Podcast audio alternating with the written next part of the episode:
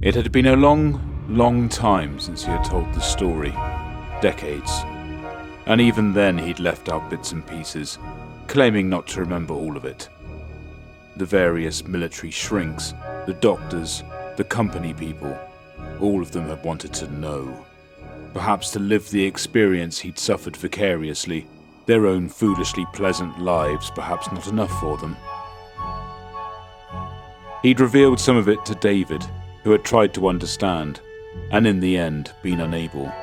And now again his new assistant, for Crespi to fully comprehend his research, the story would have to be told again. Maybe for the last time. Church suddenly found that he wanted to tell it. All of it. Even the parts that he had tried to forget through the years, tried and failed. He was tired of being alone, tired of the dreams and memories that he had grown accustomed to locking away, sharing with no one. Crespi might hear him, might hear the unasked plea, and might in some small way relate to the experience.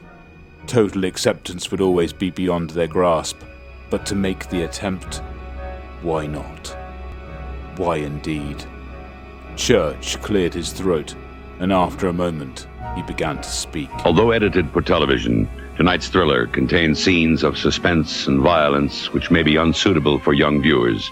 Parental discretion is advised. Dark Horse Comics Project Profile Aliens Labyrinth, written by Jim Woodring, illustrated by Kilian Plunkett. Aliens Labyrinth, a four issue limited series from Dark Horse Comics, is the product of an unlikely creative team. The writer, Jim Woodring, is a self taught comics artist who lives in Seattle. He has worked in the comics industry for over 20 years. The illustrator, Kilian Plunkett, is a 22 year old art school graduate of his native Ireland and marks his comics debut with this series. Woodring is perhaps best known for Frank in the River and tantalizing stories, both from Tundra Publishing, which have received seven Harvey Award nominations for Woodring, and co creator Mark Martin. Woodring's comics have also been featured in numerous anthologies, including Pictopia, Hyena, and The Best of the Decade. Woodring's most personal, surrealistic work, Jim, was recently collected as The Book of Jim, Fantagraphics Books. In the preface, Woodring wrote, I grew up believing that horror is not only fun but sacred. Horror for me was a divine emotion, which accompanied the reception of oracular tidings. Woodring's first foray to writing for comics was the adaptation of Tod Browning's classic film, Freaks, Monster Comics. When Dark Horse editor Ryder Windham, formerly of Monster, was assigned to develop an Aliens miniseries, he contacted Woodring. The Freaks series was not a standard, traced off the screen adaptation of the film. Jim brought his own sensibilities to the story. He paced the script so everything was eerily subdued, then unfolded into a disturbing, truly frightening horror comic. I knew Jim would write a fine miniseries for Aliens. As the first Alien film could be likened to a gothic horror story in outer space, Aliens Labyrinth could be read as a murder thriller. The setting is a remote space station where a group of scientists study behavioral responses of aliens. The experiments are carefully monitored, and every safety precaution is considered, so the crew is genuinely shocked when a technician is killed by an alien. A doctor suspects that the death may not have been an accident and tries to uncover the truth. The murder investigation evolves into a deceiving, sinuous nightmare. I really wasn't sure how Jim intended to end Labyrinth until I read his final script, said Windham. It surprised me and put a knot in my stomach. Since most of the story takes place on a space station, Windham searched for an artist who was capable with technical backgrounds as well as figures. He remembered when he first saw Plunkett's unsolicited art samples. There were several drawings of fantastic creatures, including a predator, but really caught my attention was a pantomime continuity in which a well dressed man and woman walk through a garden. Another man runs into the garden, and his head seemingly spontaneously explodes. The rendering was astonishing. I offered Kilian a tryout for Aliens on the spot. In the first chapter of Labyrinth, the protagonist, Colonel Dr. Anthony Crespi, mentions that he had an earlier run in with aliens. I asked Jim if he would write that story for Kilian. Woodring and Plunkett produced a kinetic adventure serial, Aliens Backsplash, for Dark Horse Comics. It's more than a little grisly, said Windham. Readers will really have to brace themselves for this one. I've been drawing Giger's Creature, said Plunkett, since I saw the original Alien, which I think is the best film in the series, so it's great to get paid to do it. I hope anyone interested in goo, bizarre extraterrestrial reproductive habits, slime, and teeth will pick up Labyrinth. Woodring expressed similar sentiments. I hope that Aliens Labyrinth will entertain, perplex, and shock readers, and leave them lying in the sawdust, clawing at the ceiling, and croaking heartbreakingly for more. Readers can get their first look at Woodring and Plunkett's collaborative effort, Aliens Backsplash, in Dark Horse Comics number 12 and 13. Aliens Labyrinth number 1 of 4 is priced at $2.50 and shipped September 21st, 1993. Do you want to identify by your name on the show? Yeah, yeah, sure, that's fine. I mean, I'm the same on Twitter. Okay. So, yeah, all good. Billy Klein. Since we're going to do an aliens podcast in the midst of this, I like to play around with giving people an identity for the alien show if they want to be a colonial marine or they want to work for the corporation or do you have any kind of cute little thing or you just want to be you? Um, yeah, maybe. Well, I'm half inclined to say Mondo, but yeah, I, I think I'd probably be one of those hapless victims on the planet in Aliens who doesn't realise they're being fed to the machine. Um, it's not where I'd want to be, but I think if I if I looked at my my life, that's probably where I should be. Newt's dad or something, you know. Yeah, oh yeah, I would, I would definitely be a victim on one of these things. That's a guaranteed. In my big 80 wheeled space truck, about to get Ian. I know you from Twitter. I think you've done some podcasting, but I've not heard you on a podcast before. I was only on some friends' stuff during lockdown. I've got various folk who are keen to get me doing podcasts. Mm-hmm. They're Like, you should do a podcast, but there's a difference between being a guest or if there's someone who's got the motivation and the mm-hmm. Chops to actually get it moving. I might have that space in about 10 years mentally, but I've got a four year old now. Right. I want to say I started with Aliens, but I might have started with Alien 3. Um, I remember my experience of watching Alien 3 at home with, with a friend when I was about 17 at his place. So that would have been like the dying throes of VHS, and everyone hated it. I didn't hate it, but I, had, I didn't have any context from the previous films. I'm pretty sure maybe Alien 3 was the first. And then I went back. I'm pretty sure I picked up the first release of Alien, the Aliens Director's Cut, and Alien 3 on, on DVD. And that was all before the fourth one had come out. I used to love the director's commentaries on both Alien and Aliens, are just amazing. Ridley Scott talking about building two versions of Ash's head and then just sort of burning one of them because they realized that they had to take the needed, as opposed to today where you'd maybe have 25 versions. Everything he talked about in the director's commentary was about being thrifty and working on a budget. Fond memories of both the films and the director's commentaries from my late teens. I've seen all four of the original Aliens films. I haven't seen any of the Aliens Predator films. I've listened to the show. I hear the different sort of takes on it. My take on the Alien films is that, like a good comic, I hear the issues with continuity between films, but I feel like if you're going to get, I don't know, Alan Moore to do your first one, and then Chuck Dixon to write your second one, and then, I don't know, Warren Ellis to write your third one, and then some French bloke to do your fourth one, you're going to get very different flavours of film across the board. And, and I love them all in, their, in their own right, I want to say. The first one is, if I, if I had to pick a favourite, if only one were to exist, then I'd pick the first one. But I really enjoy all four of them for the different things they bring. I've not committed enough to go further into Aliens Predator. I've read some of the comics, but the films just struck me as like a cash in. I couldn't bring myself to do it. I saw Prometheus and whatever the second one was called, and I, I honestly don't remember much about them. So I enjoyed them enough. I enjoyed the aesthetic. The visuals were just dazzling. I'm maybe the same with films as I am with comics, that, that the visuals can make up for a poor story experience. So I, I'll find myself listening to something like your show and find myself going, oh, yeah, that's true. Yeah, no, no, it was shit. Looked nice, but it was rubbish. So yeah, Prometheus, I just sort of blanked them out. I'd be more inclined to include some of the comics as canon than I would Prometheus. It's interesting because I'm so used to people seeing Alien 3 and loathing it. And uh, as you said, in part because you're coming at it as a babe, you know, into this Yeah. franchise. You didn't hate the movie, but did you love the movie? Like, is it a situation where you were just curious? At what point did you actually go, oh, I'm actually a fan of this material? My interest in the films, I, was always a bit of a sci-fi kid. I was into my comics by that point. And Aliens are quite sort of comic movies. I'm a fan of Terminator, Predator, and the other sort of big 80s films. So, it- so it all just sort of got sucked up into the same sort of thing. I kind of carried that fandom forward, but I'm never such a fan of any specific material that I'll stick with it come hell or high water. As soon as it gets terrible, I'm away. Knew I was in as soon as I saw the third one. And in fact, to digress a little bit, the Alien 3 video game was the thing that really sucked me in. The Super Nintendo video game was just fucking brilliant. They're fast,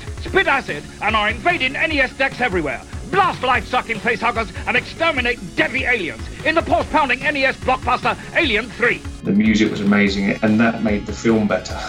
Certainly, my memory of the film better. It's always great when the ancillary stuff adds to instead of detracting from the experience. It, the whole gatekeeper mentality, where it's like, oh, if you didn't go in the right way, then you're not a real fan. It's like, I, I, I definitely, I'm glad I'm, I'm slowly but surely letting that kind of stuff go because we're all coming at this from different areas, different perspectives, especially when it comes to comic book stuff. So few people get into these characters in the younger generations from comic books because who the hell reads comic books anymore but old guys like us? So Yeah. you can't delegitimize that fandom. Why wouldn't a video game add to the experience? I, I've never actually played the Alien 3 game. Me and uh, I think yours, Derek, talked about the comic books, the little two page stories they did to sell those video games. Yeah. And I played some of the games that they made off of Aliens a few years prior to that, I think. Uh, but I'd never played the actual Alien 3 game. You give it the thumbs up then. You've had an actual first, first experience with that. Hundred percent. It's like six levels. Each level is a big map, 2D, parallax scrolling, the best of Super Nintendo graphics. The music is amazing.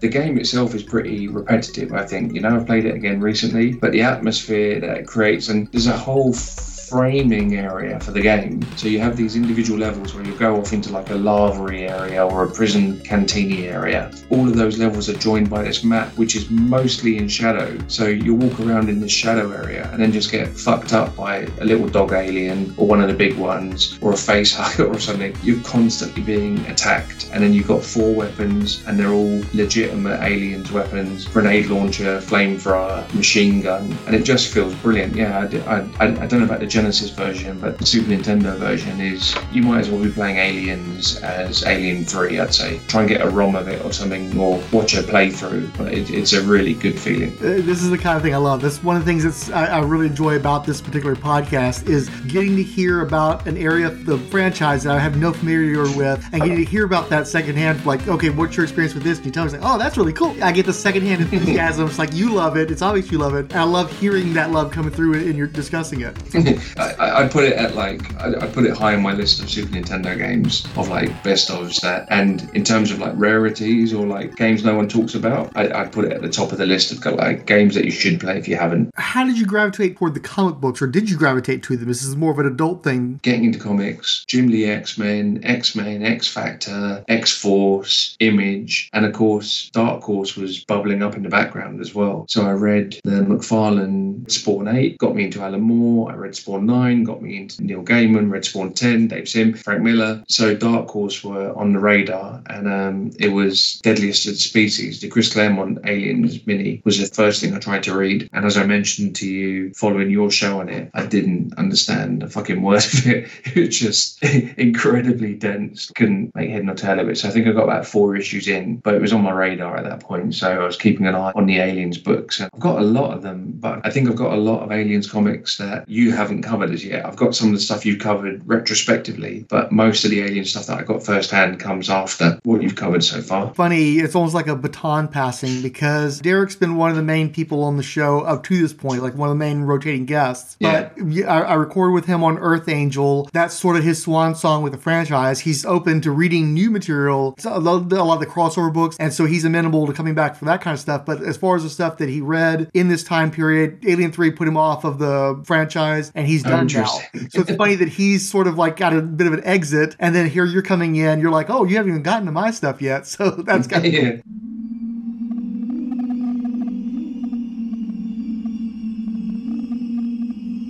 Fertile Hive. Introduction to the Aliens Labyrinth trade paperback by S.D. Perry. They're everywhere, the aliens. Hidden tunnels, dark corners, shiny, wet, and teeming with the gleaming black creatures that wait to feed. Just when we think that they've run out of ways to keep us terrified, those metallic teeth that snicker snack, dripping, the lithe and powerful bodies that prey on human flesh and incubate their parasitic young inside their victims, just then they attack. I wasn't old enough to catch that first glimpse of the slick and horrifying being that mercilessly stalked the crew of the Nostromo. Well, at least not in the theater. I remember sneaking downstairs to see it on cable as my parents slept, volume low, listening for the creak of the floorboards as ash spouted whitish goo all over Ripley, and the seemingly indestructible alien was finally blown into space. I was in seventh grade and I was captivated, and I had to leave the lights on when I snuck back up to bed. I got to see the sequel on the big screen, and I was knocked out of my seat. Do you remember the first time? Do you wonder during the opening scene if it was going to burst out of Jones the cat? It's funny. I recall having my ticket torn and walking into the popcorn scented darkness just expecting to be disappointed. Sequels generally bite, so I had learned. Waste of money. It's a damn good thing I hadn't placed any bets. It was as good as, and maybe better than, the first. Tense and funny and scary as hell. The characters were amazing. The dialogue realistic and often hilarious. The action relentlessly intense. The entire audience, and it was standing room only, clapped when the lights came up. And that's some kind of ovation, applauding a screen. I clapped too, even the third time I saw it, and I was never alone in my appreciation. So for about five years after, that was my take. The Alien flicks, top tens. Have you seen them? I was a fan. They even cropped up in my gender media class, the barriers they had broken by introducing Ellen Ripley to the world. When my dad told me that Dark Horse had bought the rights to Aliens, and that he was going to adapt two of the graphic novels in book form, I was suitably impressed. My father is one hell of a science fiction writer, and I'm objective, really, though I've always been partial to horror. But in the Aliens universe, there are both, and both genres actually work together beautifully. Not to toot my own horn too loudly, but I've always had a knack for writing. Thank the gods too, because besides waitressing, it's all I know how to do. So when Dad signed on for a third book, he invited me along. Here then was a chance for me to work with the fictional folk I had come to know and love. Because the third movie knocked off the main characters, my father had changed the names in the books. Newt became Billy, Hicks became Wilkes, and Ripley, I got to bring her back. Dad polished up the military action, I hammered out the blood and guts enthusiastically. And we got through it, even though I'm still not sure what a carbine is. The final result was Aliens, the Female War, based on the outstanding work of Mark Verheiden and Sam Kieth. And Dark Horse didn't stop there. It branched into Aliens vs. Predator, which I had the honor of adapting all by lonesome, while the renowned Steve Perry did help a little. And I hope we did right by the superb efforts of Randy Stradley and Chris Warner. Into the first book, Prey. There are some amazing writers working on the bookend of this universe Robert Sheckley, Dave Bischoff, and Sandy Schofield, to name a few. And Steve, of course. And hey, me, just another fan who had the incredible good fortune to be the daughter of a first class writer. Okay, total humility aside, I do have some talent. I did the movie novelization of Time Cop for Dark Horse, my first solo credit. And a few short weeks ago, I was asked to go back to the Alien system with a new set of comics to adapt Labyrinth, which you now hold in your hands. A truly black and terrible glimpse into the mind of a mad doctor. Beautifully scripted and drawn by Jim Woodring and Kilian Plunkett. Dark, wet, nasty. I love it. I couldn't ask for a better birthday present. And today, in fact, I turned 25. Or a better job. Beats the bloody heck out of working for tips. Go figure. Just when I think that all the stories have been done, that there are no more worlds for the alien drones to infest, we get a mad scientist who actually has a reason to be mad, a by the book military hero, and yet another strong and capable woman to work with, set up to do battle on a shadowy space station. The alien hives are alive and well, thanks to Dark Horse Comics and 20th Century Fox. Terrific drawings and great scripts that continue to present us with interesting and creative stories to mull over, to keep us in touch with the consistently heart pounding action. The drones that never die, but lie in wait to jump out of the darkness and scare even the bravest reader into a cold sweat.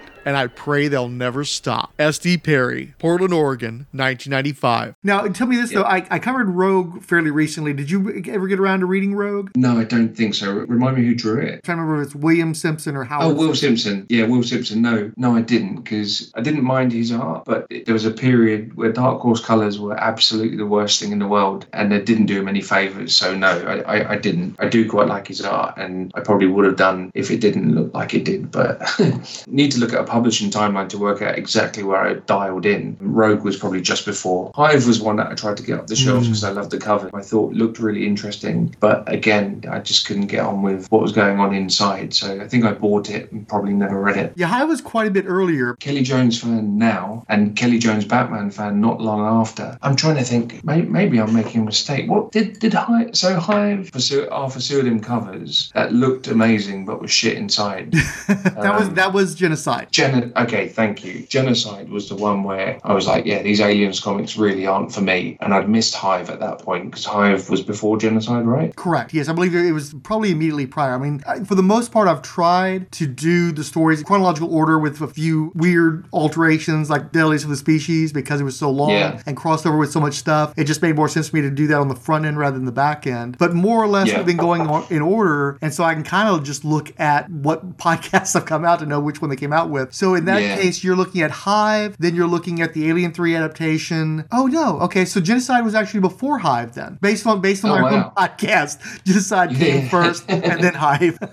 yeah, so so it's possible that genocide put me off so hard I never even looked at Hive. That's likely. I sort of wish I'd done the research now in terms of the publishing order of what I like. But a lot of the Aliens comics I got post publication as well. Like so not too far after, but like the Richard Corbin stuff, the Guy Davis stuff. Alien Salvation would have been the, maybe the first that I bought hardcore because I loved it. And then from then on kept a proper eye on the comic franchise. That's stunning. But yeah, a lot of that earlier stuff I haven't got any context for like the Mark Verheiden. I picked up the deluxe black and white hardcover of the Verheiden and Nelson stuff after listening to your show. I got all sort of G'd up for it. Yeah, that, that was amazing. Amazing looking stuff. Labyrinth number one sold about 28,500 copies from Capital Cities distribution. In the United States, that was only one of the distributors. You had Diamond, you had Friendly Franks, you had a bunch of different distributors. So you had to do kind of a multiplier, but you, you got to figure probably under 100,000 total amongst all the different distributors. Uh, randomly, Aliens Labyrinth number two was September 1993's number 90 title per Diamond, as reported by Wizard Magazine number 27, but the first issue didn't make it into the top 100 the previous month for some reason. The four Vortex hmm. dollar comics that concluded the Comics Greatest World launch initiative were the only Dark Horse comics to break into the top 50, and only the second issue of Deadliest of the Species, ranked number 53rd, joined Labyrinth within the top 100. So you're starting to see a decline in the impact of Dark Horse and especially the Aliens books as opposed to where they were before all the universes started springing up, which you're familiar with because you were buying that same material. Yeah.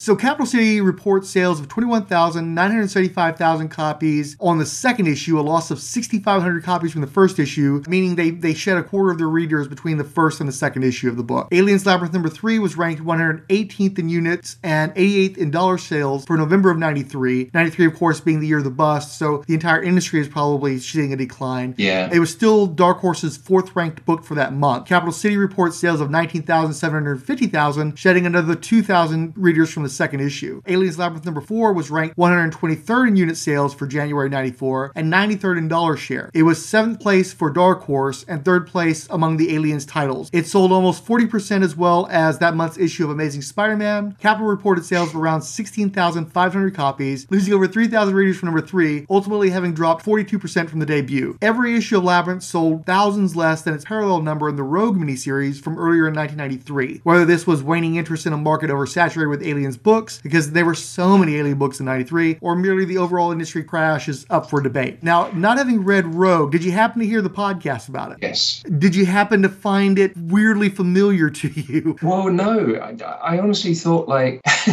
as I was listening to it, I thought, oh, he's changed his mind and he's doing it with this. Like, I, I really Did you I- jump I the gun really and he'd covered the issue that I was supposed to cover? What the hell happened? Yeah, no, I yeah, I, I thought, well, it's just okay, change your plan. Um, I didn't real like I had to keep checking in to realize that you were talking about a different comic. It sounded exactly the same in terms of like the setup and everything. Yeah, and, and Um, even the letters column, because it was essentially a- an ongoing series of miniseries, they have letters for Rogue in Labyrinth discussing a lot of the same plot points.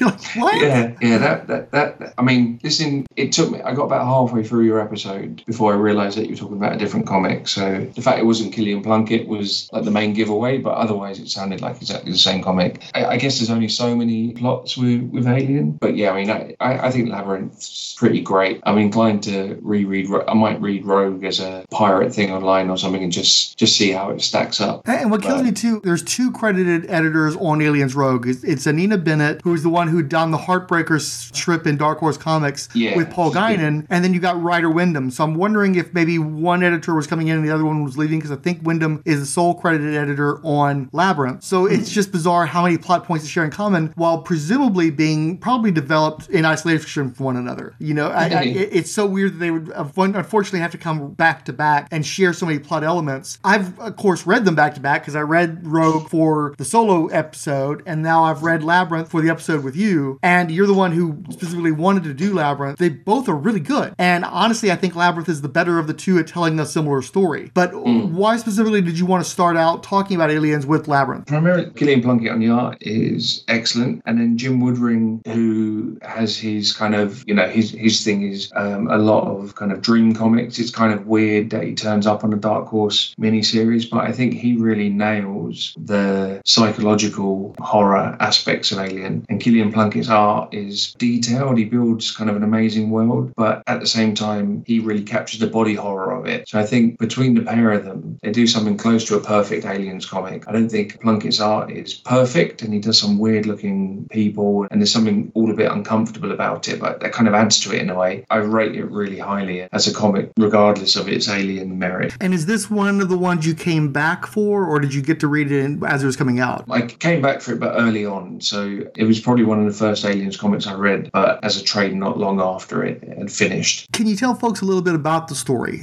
Especially, they already heard me tell a similar story last month, so probably better for you to tell your version of that similar story. Yeah, I I can do it in my BBC radio voice. It was supposed to be an easy job. With a particle plasma projector, you can literally vaporize any alien where it stands. But there's always a few hundred more aliens than you think. Don't miss Aliens Backsplash, an exciting two part tale of the perfect mission gone bad. The framing sequence or the, the opening story gives us a little bit of context on the character who will go on to be the main character in Labyrinth. Okay, what are the odds here? A small group of colonial marines, deep underground, with no usable transport and minimal firepower. 40 bazillion ill tempered aliens. Could be bad. Find out for sure in part two of Aliens Backsplash. And you said that you read this in trade paperback form, so that was incorporated into the trade, right? Yeah, Backsplash is stuck Is it the front, yeah. is it within the story or is it like a prelude? It's up front, so it's um, the first chapter of the book is Backsplash, then it's into issue one. You'd think it were like five chapters of the same story because you lead straight into the same lead character. It was, of course, serialized in Dark Horse Comics. And my understanding was that the editor had read that bit of dialogue, I think it was in the first issue, where he's talking about having had an encounter with the aliens in the past and been the only survivor of that particular episode. And so uh, they it was suggested, well, why doesn't the same creative team do this serial in Dark Horse Comics? Which is a weird thing to suggest. And in particular, there's uh, editorial material where the, the both Jim uh, Woodring, the writer, uh, who's also, of course, an artist, and the artist would draw these editorial doodles like, on the backs of their pages, on the envelopes as they're mailing stuff Yeah. back and forth FedEx. And there's one image of Woodring having smashed, very much like the meme, the internet meme, where he smashed his face into the monitor so many times that it's covered in blood. The monitor's coming blood, and so writing something like along the lines of, "Are we good? Are you happy now? Yeah, Is it had, finished had, now?" had enough. And, and, It's and in it, the trade. I have learned how to emulate a normal human being pretty good, but if I revert to type,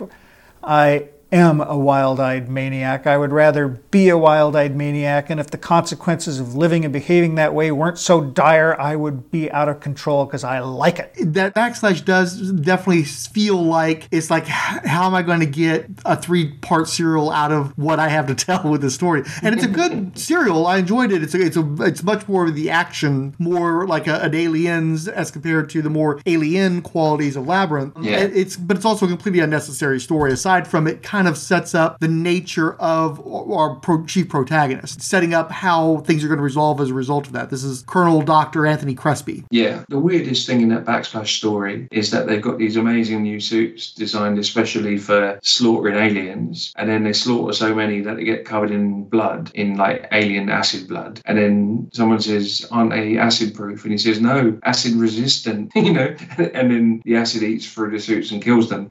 It's it's a weird sort of detour into. Make sure you read the instructions before you wear it. Well, it's a funny little story. It's such a life thing too. It's like if I'd read that as a kid when it was coming out, it probably wouldn't have had much of an impact on me. Reading as an adult who's constantly being told by people who don't know how things work, how things ought to work in this idealized way of how, oh, well, we've come up with this thing and this is the perfect way to do this. Is like, did you actually ask anybody who's involved with these processes you're talking about? No. Yeah. um, did you think about this little thing like, I don't know, making sure that it was acid proof rather than acid resistant? N- Oh, no, no. Are we going to have a pool of acid blood that's going to eat our troop carrier and then uh, have aliens descend upon our troops and kill our troops? Because instead of having this ultimate weapon that's going to kill everything in its path, we've actually created this complete bombed out situation where only one person is going to make it out. It's, yeah, I, I completely, completely could see myself in that same situation based on life experience in the years since this comic book came out. I think you're touching on like, despite the fact you might have struggled to do this short story, there's probably room for like a bit of elaboration onto like the project managers and the Weyland-Yutani are constantly fucking them up because they're greedy and want to benefit from the aliens or whatever. This would just be another aspect of their horrible corporate nature is like development incompetence and terrible project managers who don't actually do the research. They missed a beat. There's probably about eight pages missing from this book that would have perfectly fleshed out how incompetent the company is. It still works without it because it, it, the implication is clearly there, I think. Or, or, or rather,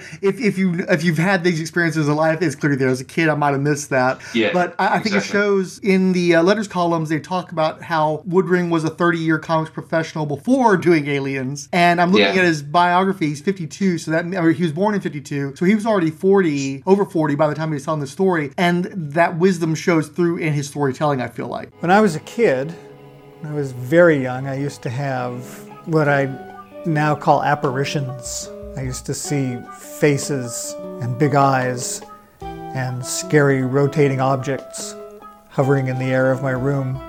And eventually I realized that these things were not real, that I was just having neurological misfires, and that these were just going on in my mind and that they didn't have any significance. You know, I really do see the world in a strange way.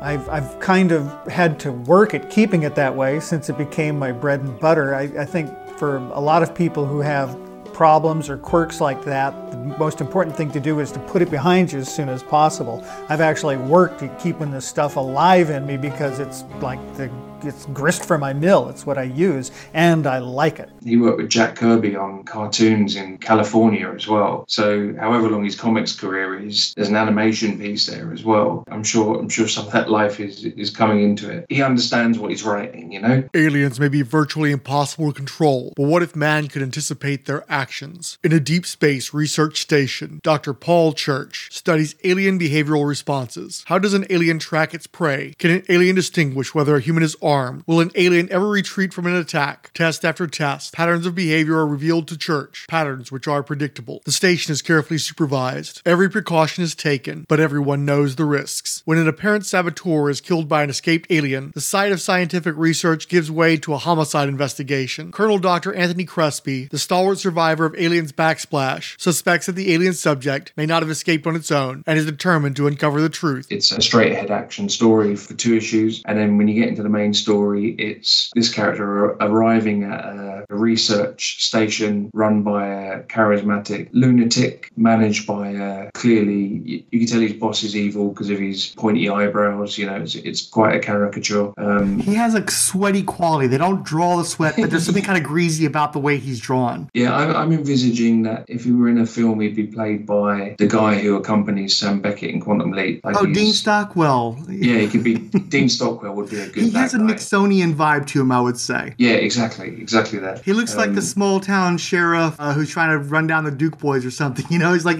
like exactly. the guy who runs the prison that like has a human trafficking side hustle or something. yeah, he's speci- specifically there to make some money and not interested in who's going to fuck up along the way. Prepare yourself for an alien anatomy lesson, better open wide. In an acid resistant lab, Colonel Anthony Crespi assists Dr. Paul Church with an alien autopsy and reveals the inner workings of the biomechanical creatures. Crespi is in for even more dangerous revelations as he and Lieutenant Sharon McGinnis continue their investigation into the death of fellow crewmen. Needless to say, the scientist is is dodgy, but he, he's playing with the with the aliens' instincts. There's a lot of like really, there's a lot of real deep dive on the alien kind of physiology and and some of how the they actually operate and the, what triggers them and what can repel them. So I think I think if you're like a an alien, like a full on aliens nerd, I think this book's probably got an awful lot of um, handbook of the Marvel Universe type stuff about the aliens, right? Colonel Dr. Crespi continues his unrelenting hunt to catch a killer aboard the Innominata, but he gets more than he bargained for when he questions Dr. Church. In a nightmarish flashback sequence, Church recounts the grisly details of how he survived in an alien hive. Fans won't want to miss this glimpse into the alien's inner sanctum. It's funny because again, the story is so similar to Rogue, but at the same time,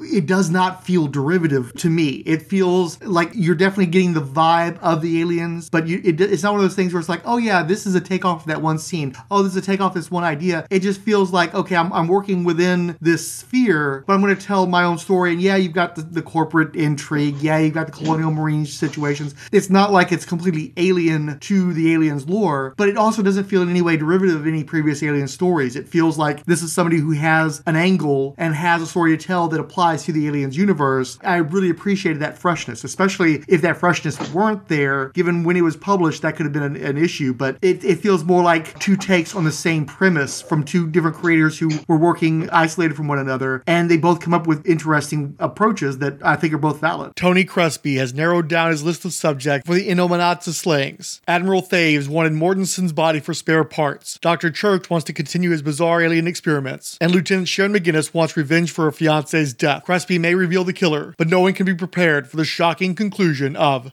Labyrinth. Well, it, feels a, it feels a little bit like going back to the idea that your mate dropped off aliens around this time. I dropped on. It also feels like this particular story isn't dependent on any of the Verheiden stuff or any of the continuity that's been set up in the you know that, that kind of that dead horse that they ended up flogging. It started off as really interesting comics, but by the end of it, they were starting to repeat themselves. And I, I wonder whether Rogue wasn't the back end of that, and Labyrinth wasn't the front end of, of just some standalone stuff that didn't rely on the earlier stories. This was one of those ones too, because it was out in 93, that means that there was an overstock. I remember seeing Rogue and Labyrinth lying around in discount bins. I don't remember if they were in my shops. I I probably would have read them if they were in my shops, but I know I'd seen them in the, the cheapy bins over those course of years. And because I'd had, you know, not really gotten into the Aliens comics when I had tried them the various times, uh, even with Hive, where I love the artwork, the story didn't really grab me. Looking at that cover to the first issue with guy in a lab coat with sneakers, it's like, this isn't necessarily what I want from my aliens, especially in that time period. Yeah. But then I read the actual comics and I read the letters around the comics, especially as an adult. This is exactly the kind of aliens comics I want to be reading. And, and I love that this scientist with the alien and the monitors and that attitude that's projected by that image, it's almost like telling me, no, no, no, this is this is this is one for the grown-ups. This is one this is actual sci-fi that we're gonna do with this one. Yeah. You know, come come on down. It, it's got like that almost like a swagger to like we don't we're not gonna sell you big mechs and guns and, and explosions. It's like this is just a this is just a scientist. It's just a simple scientist. We're gonna tell you a science Yeah. story now. And I appreciate that. And then reading it- it's weird that I had such a similar experience with both Rogue and Labyrinth in that I open up Rogue, I get a page or two in, I'm like, the art on this story is too damn good. Somebody has to want to cover this with me. I can't believe nobody wants to talk about this glorious artwork. And then with Labyrinth, I crack it open, and that first page where you're seeing the, the monitors booting up and him coming out of the hypersleep and the, the little conversations that are being done by like instant message, basically what they didn't know wasn't instant message necessarily at the time, but what plays that Yeah. way today. The vibe is perfect. So right from that first page, I'm like, I think I'm gonna dig this. I think they, they've got the, the attitude right, and they never lost me for the rest of the story. It's like I'm I was, I was uh, so pleased to get the opportunity to finally read this. And what I want to do is want to do like some kind of bullshit where it's like, yeah, the writing was really good on this one, the the art was really good on that one. If they just mashed up, it's like, no, I really loved the story and the artwork on the previous one, Rogue. Although I don't think the writing held up for the entire story. I think it started strong and then it got weaker as it progressed. And then I thought that hmm. stuff like the Aliens King was like some shit from a video game. You know, it's like, oh, we got we need another boss for the, the penultimate Yeah. level. We've got an Alien King now.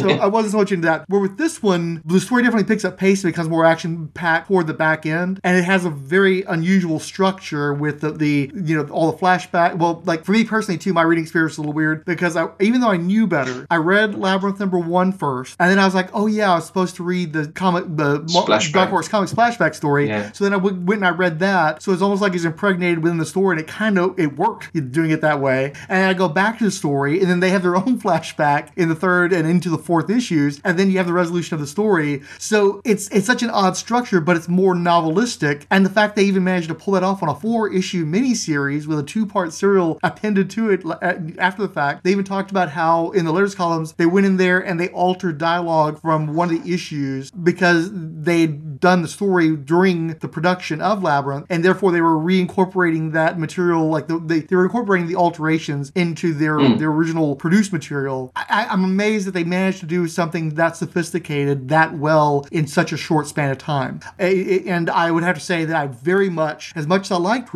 I think that it's much better done here, particularly on the writing end. I just really value the story, but also I do love the artwork, and it's not as flashy, fan favorite kind of uh, looking as I feel like the Will Simpson stuff was, but it's so perfect for the aliens as a concept. Uh, they, they, it's such a great representation of them as horror characters and as sci-fi characters, and it's worked so well with it, within the story. I wouldn't trade this artist for, for anything on this story. And whereas you talked a little bit about the funky faces, that's actually one of the things I really, really love about the story. And we've talked about this. I think several of my guests have talked about this, where w- you're you're trying to follow the story, and you got all these soldiers that all kind of look alike, and you don't know who's who. Never a problem with the story. Every single character that's uh, that's relevant has a very distinctive face. I, I'm positive that he was probably referencing people in his life because they don't look like movie stars. They don't look like anybody that I know. But I bet it's somebody that he knows. And being an art Yeah. school student, he probably had access to willing subjects. He probably was used to drawing from life. And like all these characters are so well realized, both in the text, but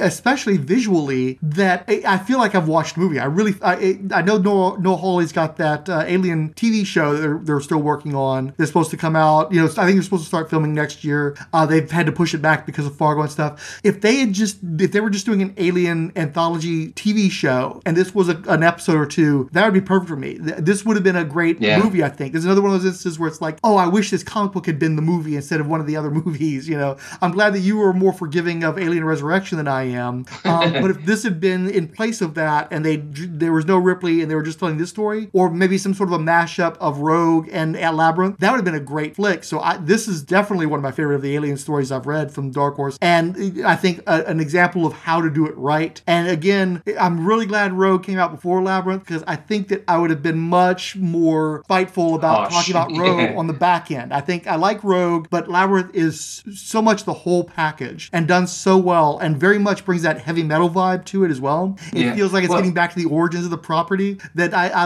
I love this one to pieces. This one was awesome. Yeah, I, I think um, so. So they didn't lean too hard into the claustrophobic spa- space station thing. So that was obviously part of it, but it could have been huge. It could have been small. Like it wasn't a big aspect of the story. That it was like a like the Sulaco or whatever, you know. So it was just they were on a ship, but it wasn't so claustrophobic. In, in terms of like derivativeness, like the closest thing you get to any kind of like massive nod to the pre-existing stuff is the waking up to the like the the talking computer screens or whatever.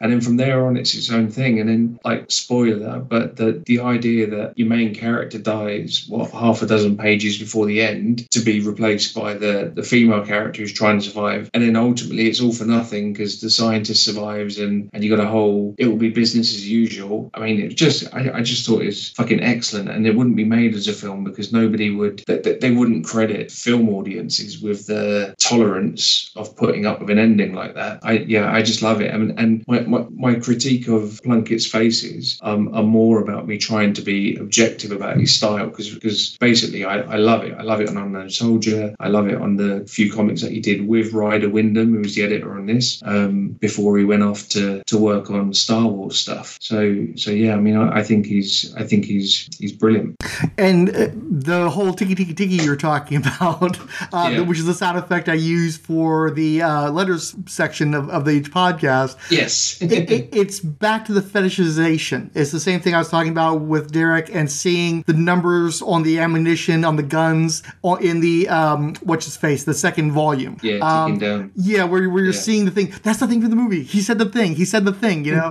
for me, that's that same sort of thing where it's like, oh, okay, th- I, this is similar to the openings of the first two movies. I get that, but that's what I want. You know, I, I want that little thing where it's like, okay, you you you you're on the same wavelength as me. You you you're you're not forgetting that that material is there, and then you're going to use that as a springboard. But you're not forgetting that I want to see those little things. You know, you, you said the thing, and now I'm happy. You know, you, uh, you, you made the reference. I need you to make that reference, and now we can move on and tell something new. Exactly. I know that you've seen the film. We can we can carry on. Um, another thing worth mentioning about the difference between Rogue and all the previous Alien stuff and this is that you got Matt Hollingsworth on the colours. So it's a young Matt Hollingsworth. He doesn't, you know, it's not it's not Preacher and Matt Hollingsworth goes a long way in his career, but this is early Matt Hollingsworth. So it's the first time you've probably got someone who with half an idea of what they're doing with the colours. So you have things where it's like people on screens and there's no black lines and it looks okay instead of looking like dog shit, which it does in some of the earlier Dark Horse stuff. So I, I think this might have been one of the very first Dark Horse getting over their hump of terrible colours as well. And it happened to be on a really well written and really well drawn story. And I don't know if this is the editor or it was just a you know a, a perfect storm of timing. But you're right. This comic feels like the whole package. It feels like everybody who's involved with it is bringing the, their their proper professional game. And as you said, there were some issues with coloring, especially in the earlier stuff. And I like the original coloring personally, but I guess part of it was it, it was different. It wasn't like you know with, with mm. Marvel and, and, and Dark Horse where it's no sorry like Marvel and DC where it's like here's our flats, here's our flats, here's our color guides and stuff. I liked that they had the painted coloring, and I didn't like the fills that they had in the awful collected editions, which I've griped about on the show before. But Yeah. you're right. The, this is a time period where I stopped. Like if you go to the collected editions, I haven't been talking about the coloring lately because they're faced. They've been faithfully reproducing the colors from this point and a little bit before this, and it looks good. And it looks professional quality, and it doesn't stand out as like this looks like old coloring versus the computer coloring that would come in later in the decade. It looks like it's it's contemporary or even in uh, ahead of the curve in terms of when it was published. So you're right. I Yeah. think the lettering is better uh, here. I think that the editing is better. I think that everything kind of works. It feels like they, it's the machine is running correctly by this point. and, it's, and it's horrible to put in those terms because part of what I like about this is that it feels accomplished. It feels like you've got good people who know what they're doing, even though, again, this is Kilian Plunkett's first comic book ever. I'm sure there are people that looked at this and was like, you know, crying themselves to sleep that this was, this is what his first comic book looks like.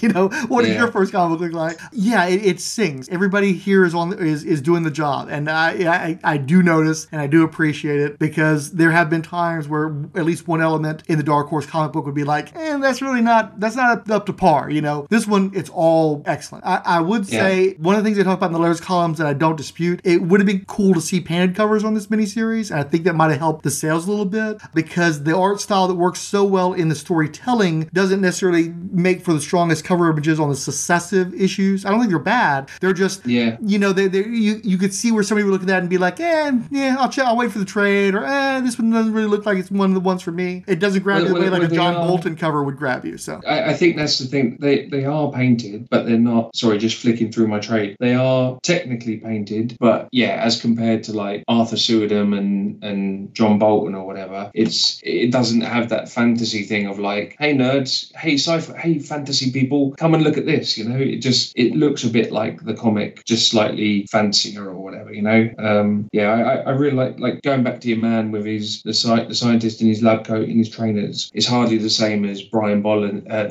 Brian John Bolton having uh, an alien looking like he's about to French, French kiss a woman in her vest. Um, yeah, having read the story, I love that cover. I, I love that it, it tips its hand to really what the story is going to be about. This is about the bad scientists. It's not about these heroes. The heroes ultimately prove to be quite disposable. And Yeah. again, getting back to Backsplash, what's cool is while I, I appreciate the conviction of the main antagonist, the fact is the story repeatedly sets up that he's a guy who's quick to action. He's somebody who's quick to judgment, who doesn't necessarily think things through. He doesn't. He, he's probably a smart person, but he doesn't have great critical thinking skills, great critical judgment, and so he's constantly manipulated both by the doctor and by uh, his associate. And ultimately, he he he doesn't have the the faculties to realize when he's being manipulated and when he should actually be listening. Who should who should I be listening to right now? He's too easily swayed. And you go back to Black Backsplash, it's a similar situation. He basically survives by luck. If if Yes. his, his CEO hadn't saved him and then ultimately gotten himself killed, he should have died. It looked like he was going to be the guy who would die. But since we're seeing this thing in retrospect, we know he doesn't. But it's it's just Yeah. you know pure luck. And so they try to talk about him like he's some sort of military hero for being the one who didn't die. And you know it was dumb luck. And it's not that he doesn't have skills. It's not that he doesn't have. He's not capable. But he's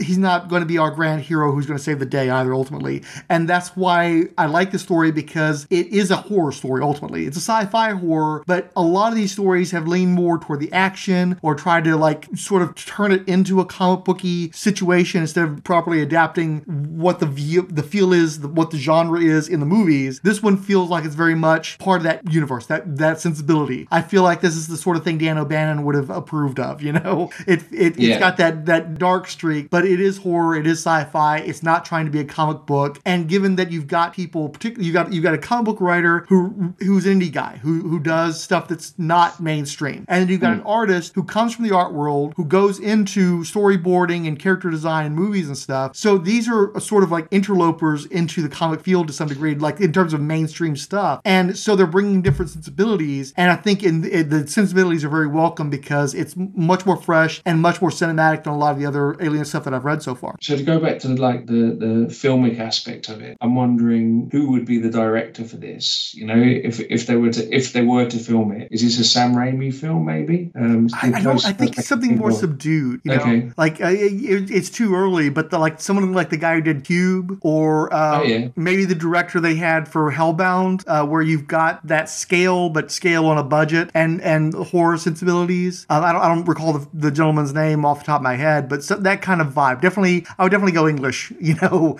uh, with the director on this one, I, I think you've got to have somebody who's not going to to wimp out on the the punchline of the, the whole thing. Yeah, no, I, I mean, yeah, I, I, I'm with you. I, I, I struggle to find much negative to say about it, to be honest. Um, so and I, me, I, that think would be that's saying me. something.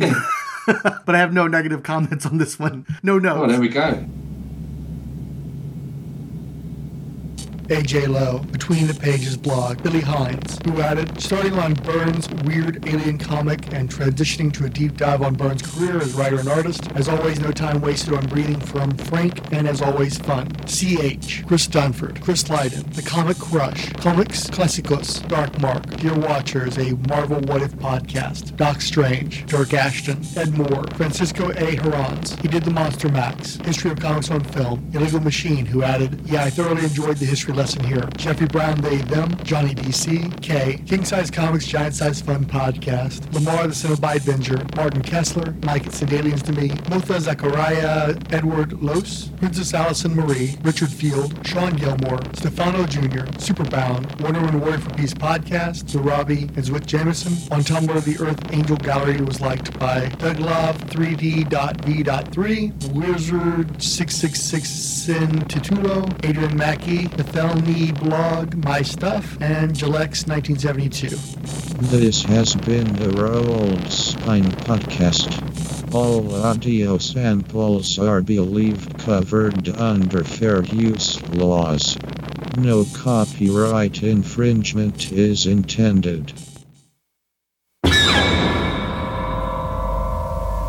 Coming in November. Dark Horse presents Aliens, Colonial Marines.